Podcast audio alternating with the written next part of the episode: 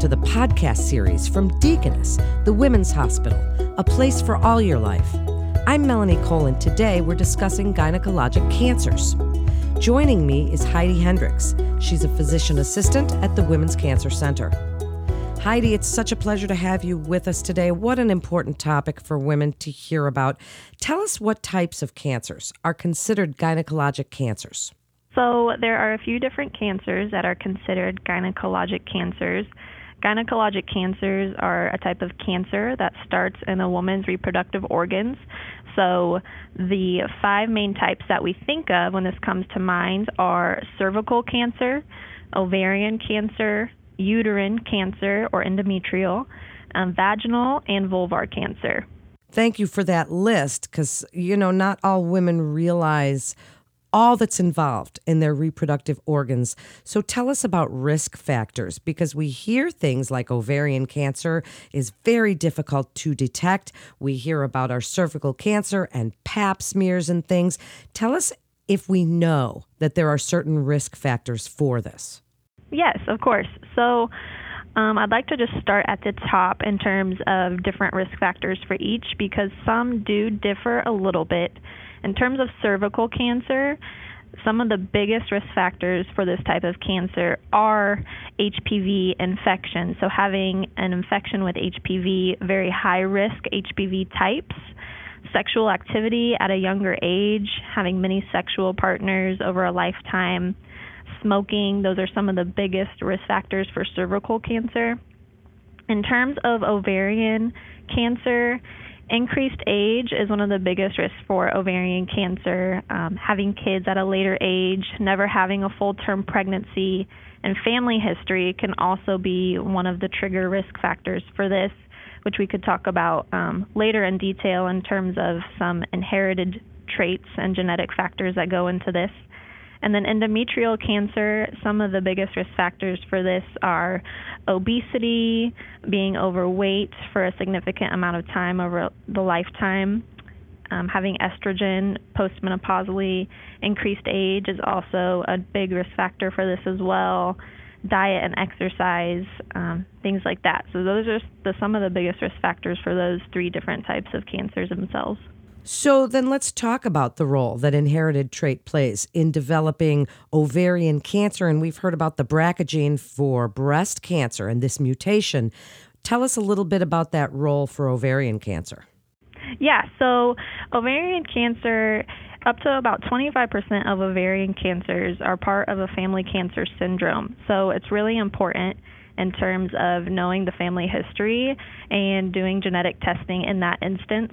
BRCA1 and 2 are two different kind of mutations that can occur which increase that risk for ovarian cancer. So if somebody would have a BRCA1 mutation, their increased risk for ovarian cancer goes up to about 35 to 70 percent, whereas with the BRCA2 mutation, there's also an increased risk for the ovarian cancer as well. It's not as high, it's 10 to 30 percent, but it's still quite significant.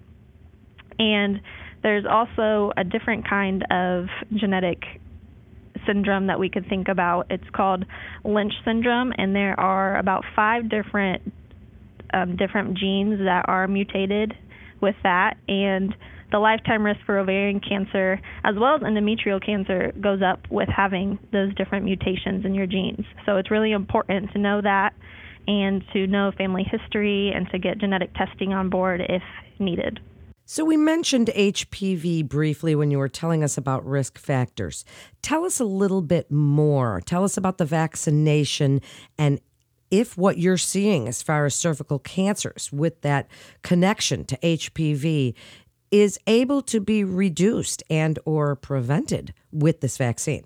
So HPV, there are several hundred types of HPV out there. Um, there are a lot of low risk types, but the type that we are most concerned about is the high risk types that lead to abnormal cell changes on the cervix. And you are right, there has been an HPV vaccine that has come out and it's recommended for all boys and girls ages 11 to 12. and it's recommended to get the three doses of that HPV vaccine at that age. Um, but you can get it up to the age of 26 in both men and women.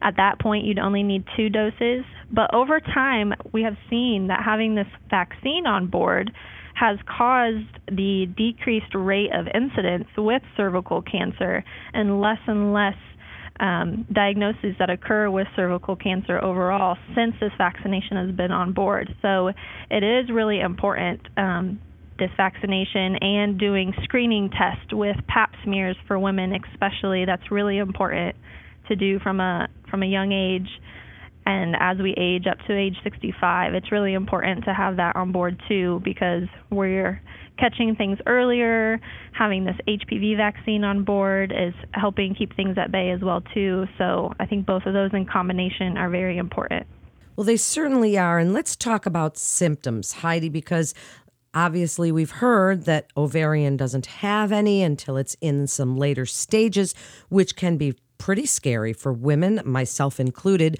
But some of these cancers do have symptoms. However, some symptoms are things women experience all the time.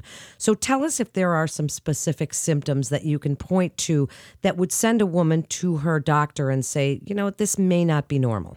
Yeah, so some specific symptoms that occur, especially when I'm thinking of cervical and endometrial cancer, when those two come to mind, abnormal vaginal bleeding or having an unusual vaginal discharge, um, especially vaginal bleeding after menopause. That's a big risk factor or sign to think of when thinking about endometrial cancer um, because after menopause, uh, women should not have vaginal bleeding. So that is something to, you know, trigger a woman's mind to say, hey, I need to get this checked out, go see their gynecologist, get this worked up further. Um, other things that can happen with that would be, you know, irregular bleeding with cervical cancer, bleeding after intercourse, painful intercourse.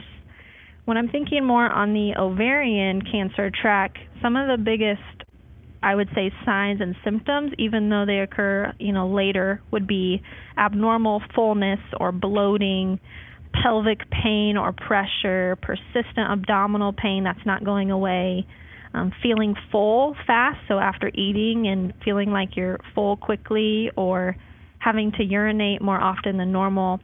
Um, those are obviously not specific, as we had mentioned, but those are some of the signs to think about. So it's really important for a woman to know these things and think, hey, this is abnormal for me. I need to get this worked up further. I need to go see my doctor and get checked out because those are signs that we think about and that need to be looked into further. And before we talk about the coordination of care between providers for these types of cancers. What about fertility, Heidi? When should a woman who's been diagnosed with one of these gynecologic cancers think about preserving fertility, or when does she speak to an oncologist? So, that is a really good question. This is something that is really important in our um, patient population. Now, a lot of women who come to us and are diagnosed with cancer are at a later age. So they're kind of after that fertility window.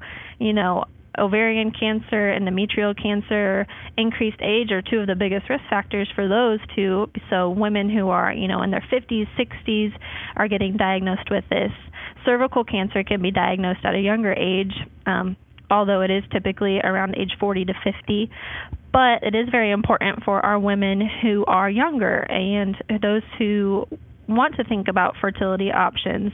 And I think that's a very important conversation to have. We do have that in the office. Um, when patients come to us for an initial consult, that's something that is talked about if they're at a younger age, if they're interested in fertility preservation, you know, what options that we have. And in that case, you know, we would have a fertility specialist on board and things to discuss uh, further with fertility management. Well, thank you for that very important answer. And as we wrap up, as survivorship continues to grow, where do you see the coordination of care between gynecologic oncologists? There's OB-GYN and as you said fertility specialists and there's so many different specialists involved.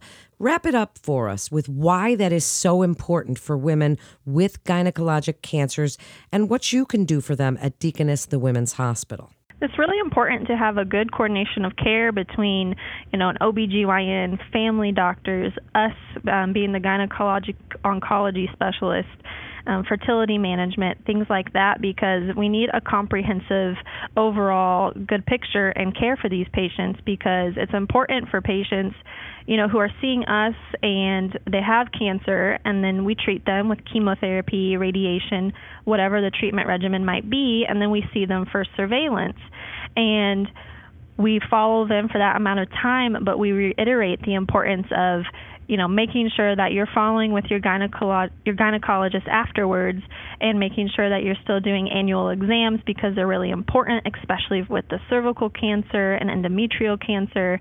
Um, doing a pelvic exams, following with um, your primary care provider to continue doing regular screening mammograms, colonoscopies, things that are very important. So, overall, from the very beginning, it's really important to have a good coordination of care between all healthcare providers so we can take care of these women as best as we possibly can um, over their course of being diagnosed with cancer in general. It's great information and so important for women to hear. Thank you so much, Heidi, for joining us today and sharing your expertise. For more information or to schedule an appointment, please visit deaconess.com slash cancer to get connected with one of our providers. And that concludes this episode of the podcast series from Deaconess, the Women's Hospital, a place for all your life. Please remember to subscribe, rate, and review this podcast and all the other Deaconess Women's Hospital podcasts. Also, share this with your friends and family. It's so important to hear about screening and risk factors so that we can all learn from the experts at the Women's Hospital together. I'm Melanie Cole.